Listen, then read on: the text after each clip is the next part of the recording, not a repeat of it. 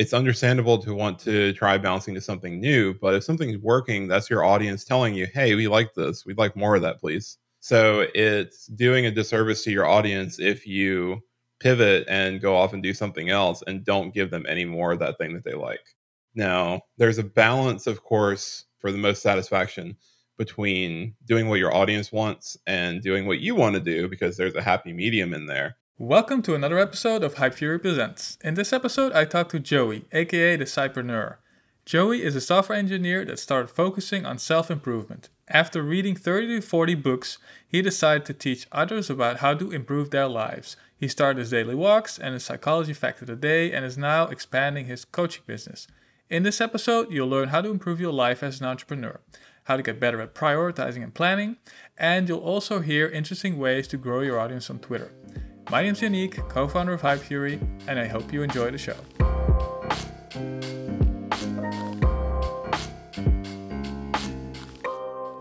So, Joey, most people know you on Twitter from your daily walks. Tell us a little bit about yourself so we can get to know you. Sure. So, it's great to be having this conversation with you today. So, I am Joey, also known as the Cypreneur, formerly known as the Improvement Geek and I am a software engineer turned performance coach for entrepreneurs and executives.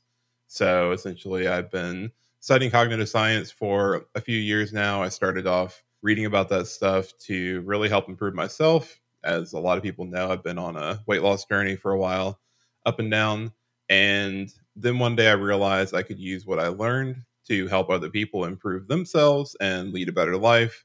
And now that I'm an entrepreneur myself, starting a coaching business, I realized that the best people who I could help were people like myself. So I focused on entrepreneurs.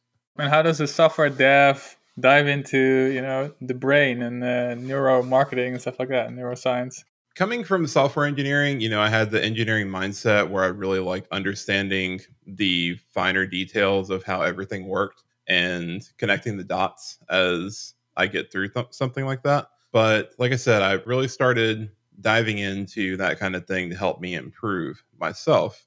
But where I actually got my start was just regular self help books. So the very first one I read, it was just on a whim, was Maximum Achievement by Brian Tracy. That book was amazing. I highly recommend it. But then, as a lot of people do, I got kind of addicted to self help and I started reading more and more self help books. But then I got tired of the cliches and the nonsense and all that stuff. So that's why I started digging into the actual underlying science of self improvement. After I'd read something like 30 or 40 books, it suddenly hit me hey, I can help others. And at the time, I didn't have any kind of social media other than my personal stuff. I didn't have a brand or a community or anything. And so I started making YouTube videos under the name Improvement Geek. That didn't work out too well for me because at the time I was an engineer. I was very kind of introverted, reserved, quiet, boring. And so the videos didn't do very well. They didn't go very far.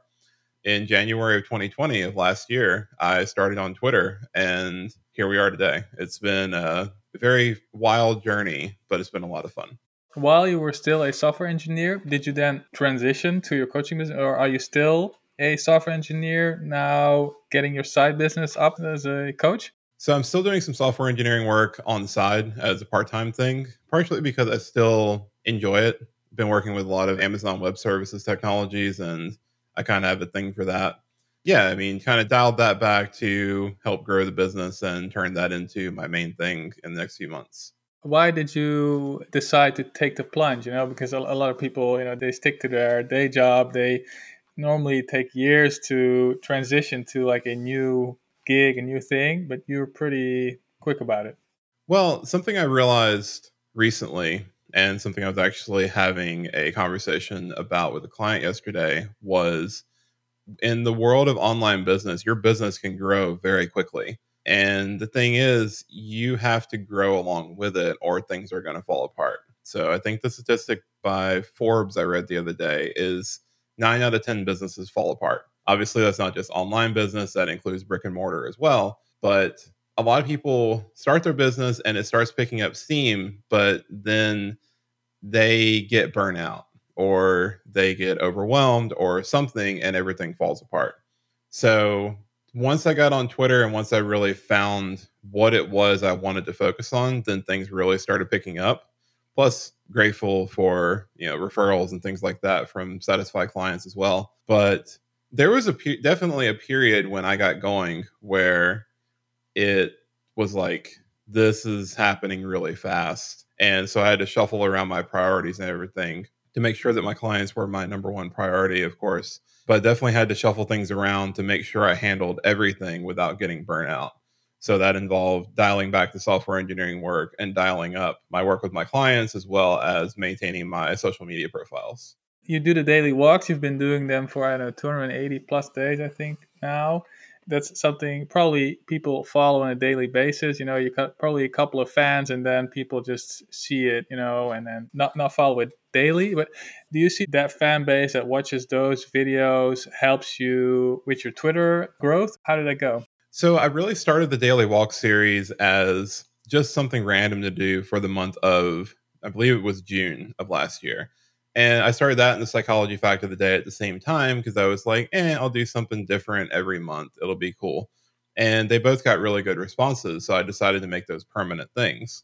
And what I realized was the more that I did the walks, the better I was able to just talk about something at a moment's notice. So I always tell people when they ask about the walks, I don't know what I'm going to talk about when I walk out the door. I really don't know what my topic for the day is going to be until I'm out on the sidewalk outside of my apartment complex. And what that does for me is it gets me out of what I was doing with YouTube, where it was very scripted and very like me squinting at the script in between paragraphs to figure out what I was going to say. And it got me to more of like a conversational setting where I'm able to have a prompt, like a question or something like that, and be able to talk about it without planning. So when I started, it would take me 10 or 15 tries to record a video for the day. And now usually I can do it in one, but maybe a loud car passes by or I have a, a brain fart for a moment and need to take two or three. But it's definitely helped my ability to communicate more effectively. And I think what you mentioned is that you saw those two things, they picked up steam. And instead of constantly thinking, I need to try new things, you double down on those. I think a lot of people, they constantly want to try new things and new things, but they don't make the conscious decision of, hey, I'm going to double down on that. Can you, you know, tell us a little bit about that? Yeah, definitely. That's a, a big concept that does relate to online business as well as social media. So when you have something that starts working, it's understandable to want to try bouncing to something new, but if something's working, that's your audience telling you, hey, we like this. We'd like more of that, please. So it's doing a disservice to your audience if you pivot and go off and do something else and don't give them any more of that thing that they like. Now, there's a balance, of course, for the most satisfaction between doing what your audience wants and doing what you want to do because there's a happy medium in there.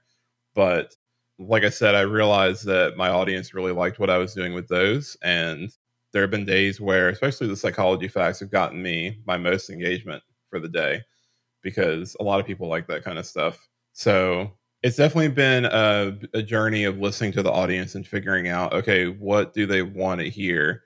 And how can I blend that with what I want to put out rather than it being all of one way or all or another way? I know what my audience likes. I know what gets me the most engagement and most followers, but I don't always make it a part of my day, of my schedule, my Twitter schedule, whatever. So, how would other people go about that? How would you help them to do that more? So, the big thing is going back over the past, I would say, a couple weeks to a month and looking at the patterns. So another thing with me as an engineer is I'm hyper obsessed with patterns from the past or whatever and just pay attention to the trends. You know, a big one on Twitter right now seems to be the time of day that you post. That's a huge one. But also, what kind of topics and how are you phrasing things? So recently, I realized that the way that I present some of my content is still a bit too dry. I've always had this pattern of explaining the issue in scientific terms and then giving the solution and then explaining why the solution works. And that's kind of dull and boring. And when I look back over my past month or so of content, I realized that pattern where some stuff was just too lengthy and dry for Twitter. And so I pivoted and adjusted and made it more conversational, where when I post up something that's a solution, it's more like what I would tell a client in a one on one conversation. And so you're now pivoting completely to the coaching of entrepreneurs, what are some of the like the, the biggest struggles you see with entrepreneurs? The first thing I work on with pretty much everyone is sleep because we're busy entrepreneurs, you know, we're too busy to sleep. But to me, sleep is the absolute core of your schedule. A cheesy metaphor for sleep is, you know, you plug your phone in every night to recharge, but a lot of people aren't plugging themselves in each night to recharge.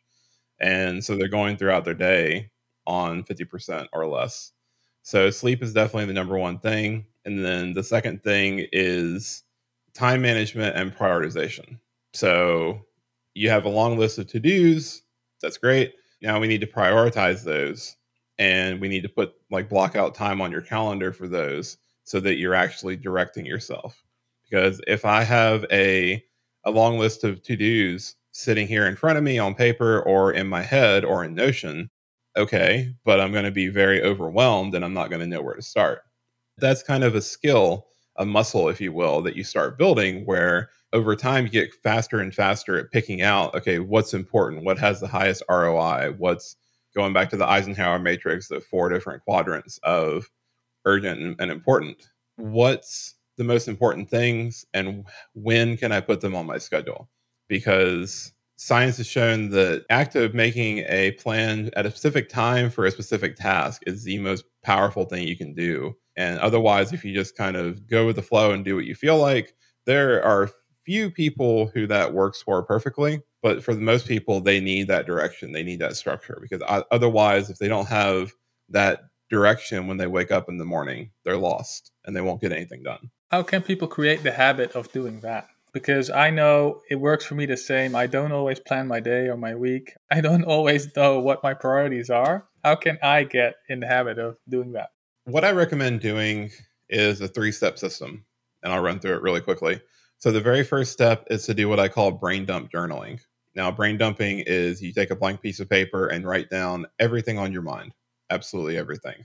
Should take anywhere from two to 10 minutes. You'll fill up a page, maybe, maybe more. Step two is to go through that and start organizing the stuff and prioritizing it. I organize the stuff on my mind as into business, personal, and other. And then I start prioritizing based on what seems to be the most urgent and what's going to bring the highest ROI.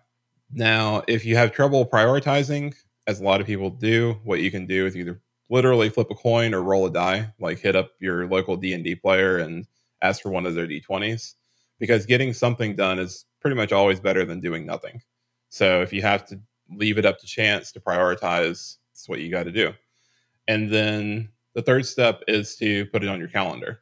And that can be as simple as, you know, I use Google Calendar, other people use planners, but just block in 30 minutes or 60 minutes and start getting those priorities into your calendar. That way you have a direction. Because when I start working with clients, who feel like they're really busy and they're drowning in a sea of to dos and they're going nonstop all day long.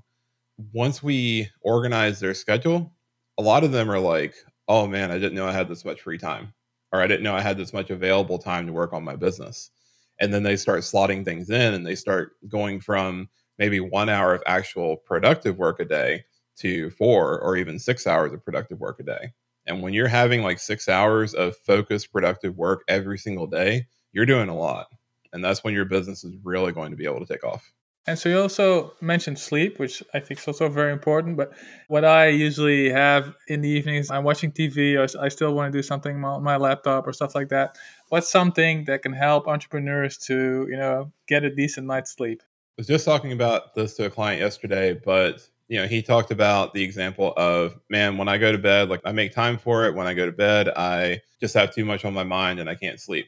And I said, that's because you don't yet have the systems in place to feel comfortable with what you got accomplished in the day and also go to bed comfortable knowing that you have the systems in place for you to be able to handle your work tomorrow. So, the very first thing I would do is what I just talked about with this three step from your head to your calendar system. Do that first. And then also, there's something I call a nightly routine. So, a nightly routine, the basis of it is 30 to 60 minutes before you go to bed, turn off all your screens because of the blue light interrupting melatonin and all that good stuff. But while you're in this dark mode, I sometimes call it, what you do is things that don't take a lot of cognitive effort, don't take a lot of thought. So you can do stuff like more brain dumping, meditation, read fiction. You don't want to be reading something like Atomic Habits or Nietzsche or anything like that. It's really going to get you thinking. You want to read like Ready Player One or something that's easy to read. You can also do things like meal prepping, light light exercise like yoga or stretching or something. So the point here with the nightly routine is you let yourself start producing that melatonin so you start feeling sleepy and you let your brain kind of wind down. So you don't do what most people do where they shut off their laptop and go straight to bed. Hopefully brush their teeth. But it when, when you're do, doing that you know your brain needs time to kind of like calm down. It's like when you turn off a truck in the winter you know it's still going to be warm for a couple minutes. You got to it needs time to cool back down. It's a really bad metaphor but yeah those two things go a long way towards helping people go from struggling to sleep to being able to sleep a lot better. I listened to plenty of your daily walks, and one of them you mentioned that you know entrepreneurs have a hard time to delegate things. They want to do things themselves. I also have that. I think a lot of entrepreneurs have that. They probably all know that they should delegate more, but there's something in their head that says, "I'm better at this. I need to do this," or "This is too important." What kind of things can you tell them that'll make it easier for them to let go and to find people to do the work for them? I found that that is largely driven by people want things done right. And there's old th- saying that if you want something done right, you got to do it yourself. But my perspective on it is you need to find the right people. You don't need necessarily have to do it yourself. You need to find the right people to do it right for you. So, what I would first do is and shout out to my friend Shaw for this idea. But what I would do is create what's called a task inventory. And in a task inventory, you write down all the things that you do on a daily and weekly basis relating to your business. And what you'll find is that there are a lot of things that are boring and almost automated, but are kind of robotic, but you know, you still have to manually participate in them because Zapier can't do everything yet. But what you can do is, you know, put those tasks to the side or like write them down in a different column and then those are things that you could get a va or an, some kind of assistant to do for you. And honestly the direction that i would go in is i would ask people in your network who have pretty successful businesses and ask them for recommendations about where to find vas i know different people have different you know regions and sites that they can get that hooked up with these people from. That's the route that i would go down and just ask other people hey what's working for you instead of Googling and potentially getting burned. I also had that. I don't have VA yet, but I also struggle with like outsourcing work, I guess. What would be like the first types of tasks you can outsource to get in the flow of that? I would so I don't yet have a VA either. I think I'm getting close to that point. But one thing that I would think about doing is having somebody who would help organize client documents. Obviously, there have to be a non disclosure agreement there, but help organize client documents manually send them personalized updates via email and things like that. And during my sessions with my clients, I take notes and then I have to go back later after the call and essentially organize those into something that's readable. And so potentially that's something a VA could do for me as well is do that work, which would save me 30 minutes plus for each client a week and actually translate that into something readable and then send that to the client. So those are some things. It's going to be different for everybody for each business, but those are areas that I would look at to have a, an assistant. I listened to a podcast from Noah Kagan the other day. I don't know if you know him, the guy from AppSumo. He talks about you know also hiring people, and then he tells you know look at your schedule what do you spend the most amount of time on but doesn't bring a, a, lot of value to your business start outsourcing that first you know and then just work your way up work on like the things that add the most value yourself but then still try to you know get people to to do that for you once you've you know done it a couple of times and then just outsource it again. So you can just build a big business out of that. People are going to have to get vas at some point because you can't do everything yourself forever what are other things you, you talk about in your coaching system? What are things entrepreneurs uh, need help with? So, because I have the psychology knowledge, I'm able to help people with any limiting beliefs and I, that they may have because imposter syndrome is incredibly common. So, for those who don't know, imposter syndrome is the feeling of essentially not being good enough and not deserving to be where you are. Like me, like I had that really bad last summer when I started getting a following when I hit like 5,000 followers. I started feeling, you know, oh, maybe I don't actually know that much. Maybe I'm not that good. Maybe I, I mean, I'm not perfect yet. How can I help other people improve themselves? It also has this fear that eventually you're going to get found out and everything's going to fall apart. You're going to get exposed for being a fraud. So that's a really common one that I give people strategies to work through. And also things like managing when you're really stressed out, managing when you're overwhelmed. What are things you tell them about the imposter syndrome and how to, you know, get over that? So with imposter syndrome, I tell them focus on the good things that you've done already. So like with me, you know, I can focus on the fact that I have over 24,000 followers on Twitter. I must be doing hopefully something right. And you know people are in my telegram channel they're engaging in that people have still opening my emails and my newsletter and all that stuff. So like looking at the achievements that you have because we as humans are really bad about forgetting the good things that have happened to us and only focusing on the negative things. That relates to our negativity bias that we have. That's a survival advantage but it's not so helpful in these days. Then the other thing is kind of related is to look back on ways that you've helped people or praise that you've gotten from people.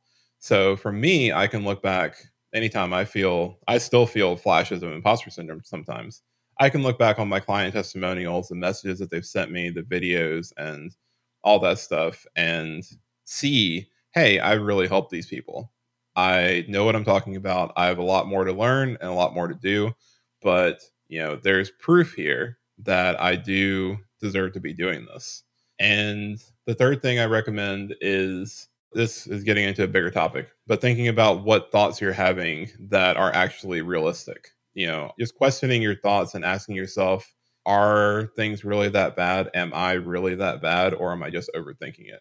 You know, do I legitimately know more than other people? So if I create a course or something, is that going to be something that's helpful? Or, you know, just just investigating these thoughts. Because the thing is, a lot of people don't realize that a lot of their thoughts are unconscious. You know, a lot of the noise in your brain is not something that you intentionally think. And so you have to start separating the unconscious thoughts from the conscious thoughts and questioning the unconscious stuff and and realizing that a lot of it's not really realistic. It's not accurate. Essentially, the brain's trying to protect us from risking getting embarrassed or losing resources or social standing is the big one.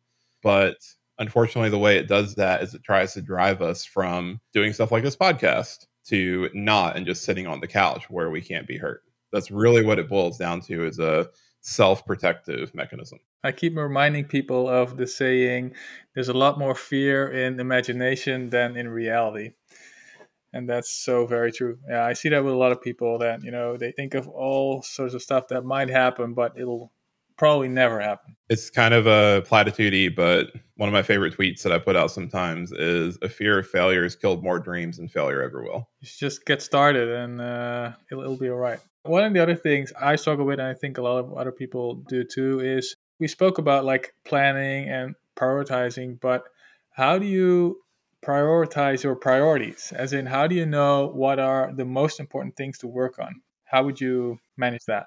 So that's something that I help people with in a more intensive, deeper manner because that's obviously very contextual. Going back to when my business started growing, I went from I'm going to read books and read articles and post stuff on Twitter to I have a long list of stuff that I need to do every day and every week. And when you hit that phase where things go from that, you get a lot of things on your plate and you don't really know how to begin prioritizing them. But the thing is, is the skill of doing that relates to your knowledge of the context and the situation and a good knowledge of the potential value that each of these tasks can bring. So it's very contextual and it's something that I work one on one with people to help them sort that out and save them time. I haven't really found a good way of a good hard and fast system that works in all situations because it's so reliant on context. While you're building your coaching business, is actually probably most of your clients are coming from Twitter. Yep. When did you realize that hey, I can build a business out of this? So my evolution over all of 2020 was pretty interesting. It was always scientific self improvement based, but you know, I experimented with different avenues and different. I didn't really know what I was doing for the most part, and in some ways, I still don't. Still learning, always learning. But I initially thought that one-on-one coaching wouldn't really scale because you know time doesn't scale very well. So I focused on creating a course didn't have enough followers to really monetize a course. I kind of tried, but eh, I didn't want to be a nine left guy. And then late last year, I realized that you know personalized coaching would be a good avenue to go down because of well the personalized aspect of it. I know that I really look up to Jack Butcher, and he started this wave of you know productization, productizing your service, and build once, sell twice, and all that good stuff. But I feel like the thing that a lot of courses miss is the personalized aspect to it because it's really easy to give someone a foundation of some topic in a course but once you get past a certain point then you know people have different situations and there's different contexts and people do things at different speeds and so it doesn't really have that personalized aspect to it so that's what i really love about coaching is getting to work one-on-one with people and give them personalized help and go at their pace and check in with them every day to see what they may be struggling with at the time. Accountability is a huge part of what I do. But from the business aspect, I had the skills and knowledge, but I really didn't know what I was doing business wise when I started doing the coaching. What I started doing at the time was helping people for free. You know, I've had a couple of people in group chats that I'm in say they're struggling with stuff I can help with. So I was like, hey man, like I'll working on becoming a coach. I'll coach you for free if you like what I do, like writing me a testimonial will be awesome. And so we did that. And then one of those people wound up referring a paid client to me. And it just kind of snowballed from there. The, the big thing is when you start growing something like that is to get testimonials, get that social proof so that people know, hey, this guy is not just going to take my money and, you know, not do anything. The reason why I'm going through all that meandering story is because once I got a little taste of actually working with clients, the free clients, I realized, hey, this works. This model is is getting validated. This is something that really helps people. And then I just quadrupled down on it and made that my absolute main thing because I realized that you know it was having impact on people and also I could charge enough to actually be able to make that a full thing. And so the free clients who helped, did you discuss with them what they were willing to pay for a service like that, you know, if they weren't like a free client?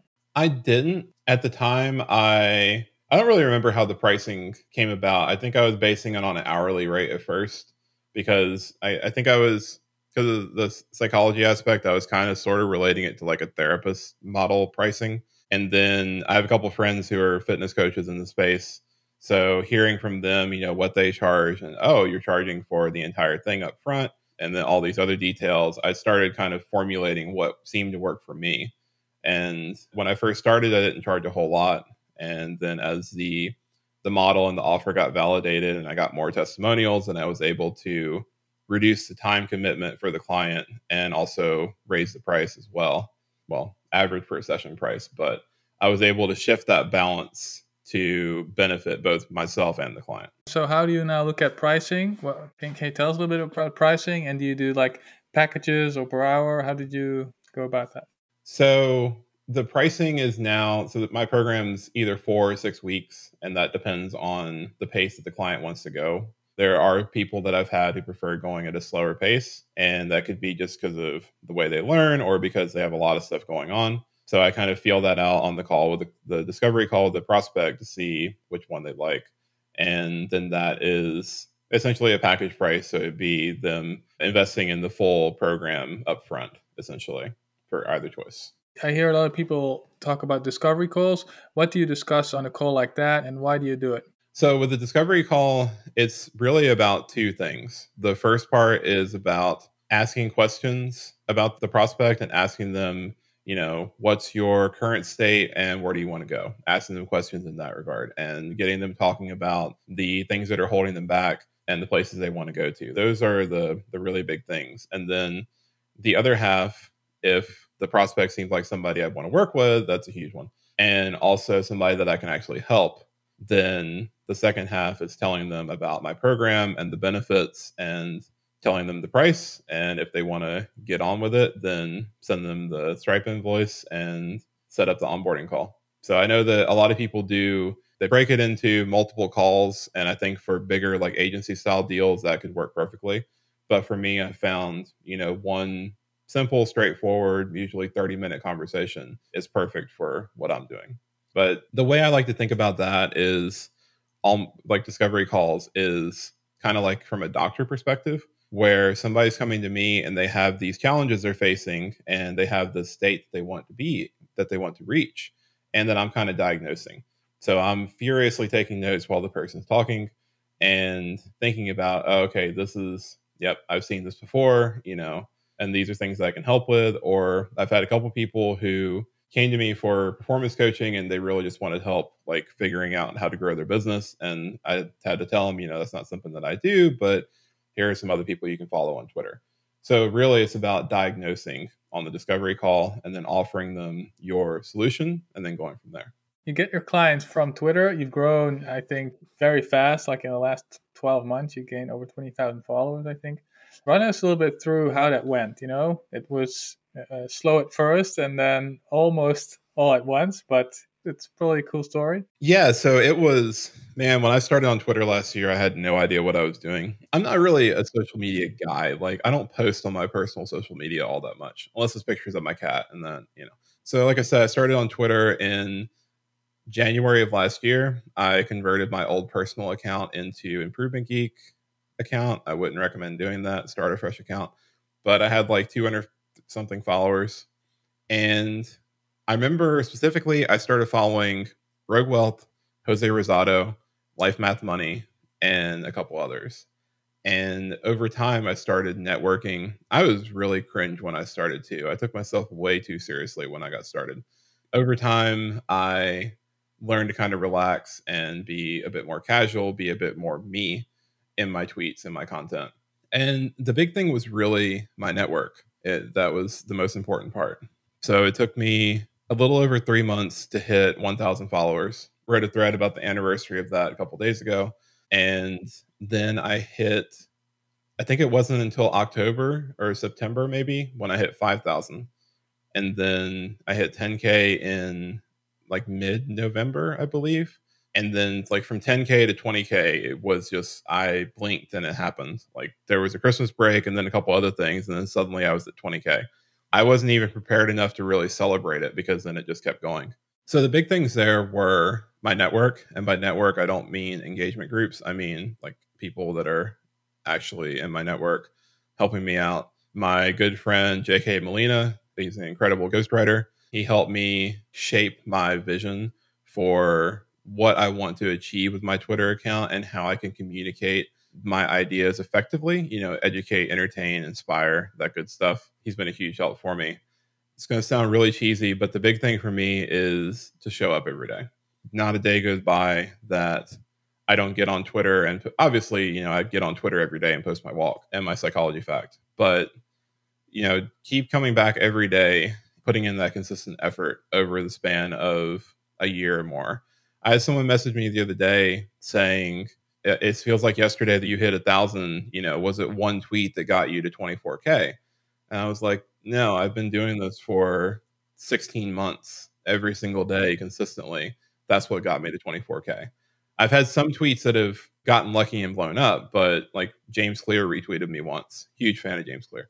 But while I'm thinking of it, to answer your question, another thing that's really helped me not only build my following, but improve my connections is sharing my story. So I'm sure you've seen the tweets about me having lost 170 pounds and me sharing that story and about my history being a World of Warcraft addict and being unofficially homeschooled. That has really resonated with people because that shows them, hey, you can be in a down bad in a bad place and you can over time get yourself out of it and also showing that side of me or the, the, that history of me has really helped make me stand out as being a little bit more human i guess in a sea of stoic avatars.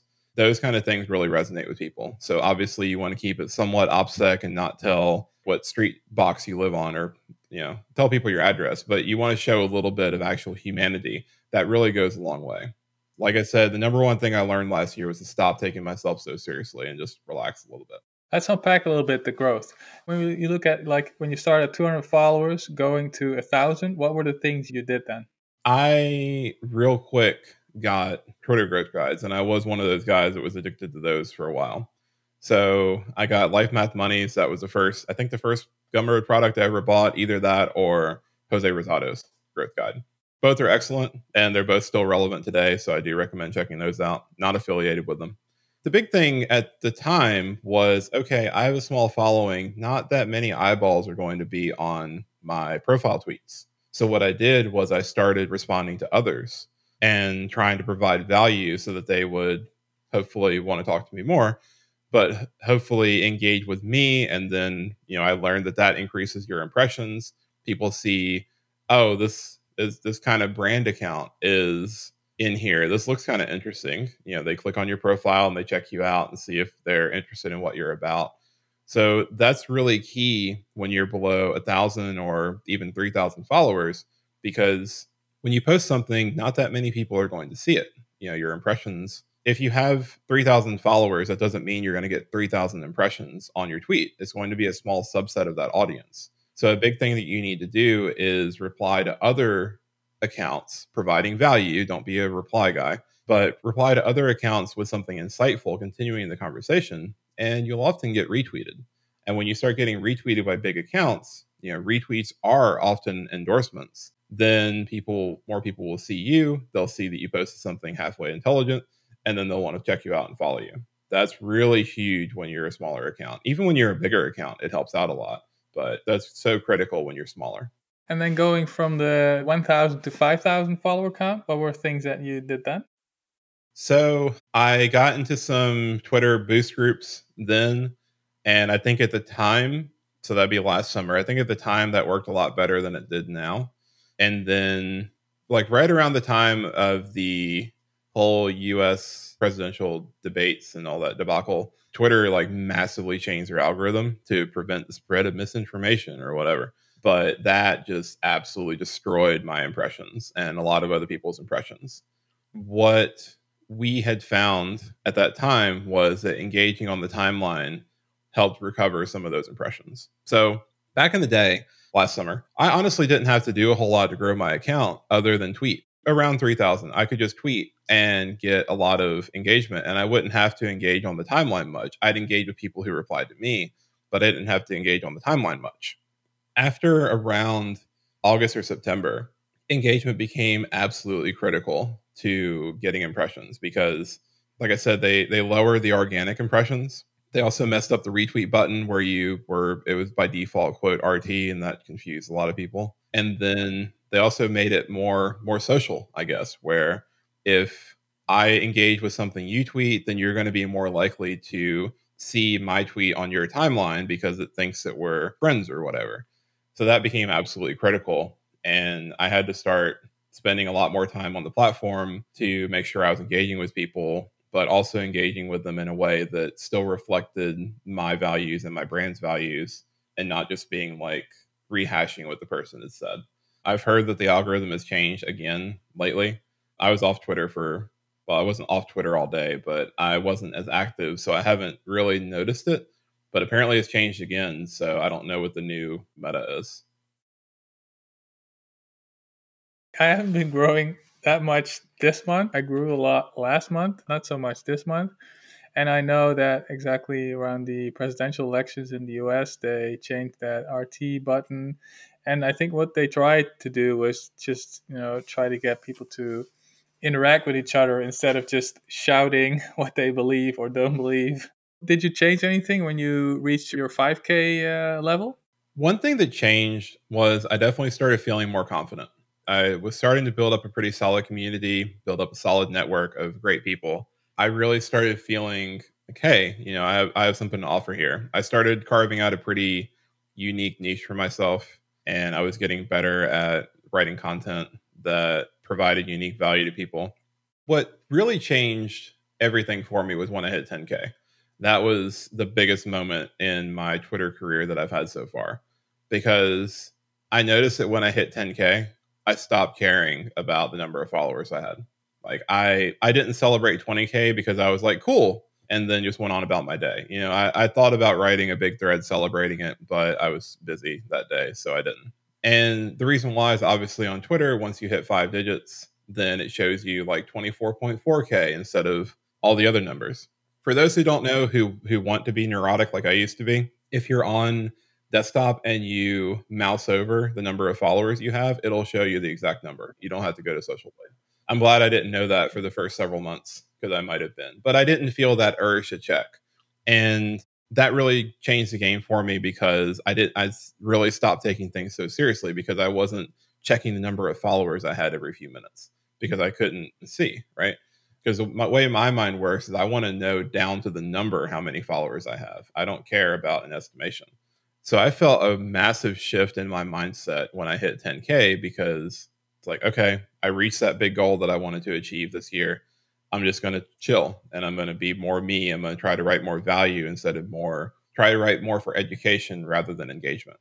And that's still something that I'm working on because obviously I want to grow my reach and impact more people, but I also don't want to just be a, a one liner guy that doesn't provide any value whatsoever. So that's uh, still an ongoing, I would say, internal battle and trying to navigate that and figure out how I want to tweet so I can balance engagement and education. I think that's also a big thing for me and a lot of other people. They see a lot of platitudes, a lot of tweets where you think, how can this get so much engagement? But you know, those people are usually in engagement groups or retweet each other. What I tend to see is that the bigger the account, the lower value tweets they pump out and still get enough engagement on that. So yeah, I think that's also a really big one for people who are like below 10k or even above that, but just keep punching out value instead of going to platitudes because you know that you'll get the engagement. But in the end, uh, you're not really helping people. It's just you know a dime a dozen really. Well, there's two extremes that I've noticed. There's a large account that's grown very rapidly by posting nothing but like fortune cookie platitudes, and that gets like he's in retweet groups and everything, and that gets a lot of engagement so they're growing very fast, but they're known for producing, you know, low quality content. And then there's another account who posts like straight value. Like every time he posts, he posts like two or three times a day. He posts incredible value and it gets almost no engagement. And the guy's account's pretty small. But he's known for producing a lot of value.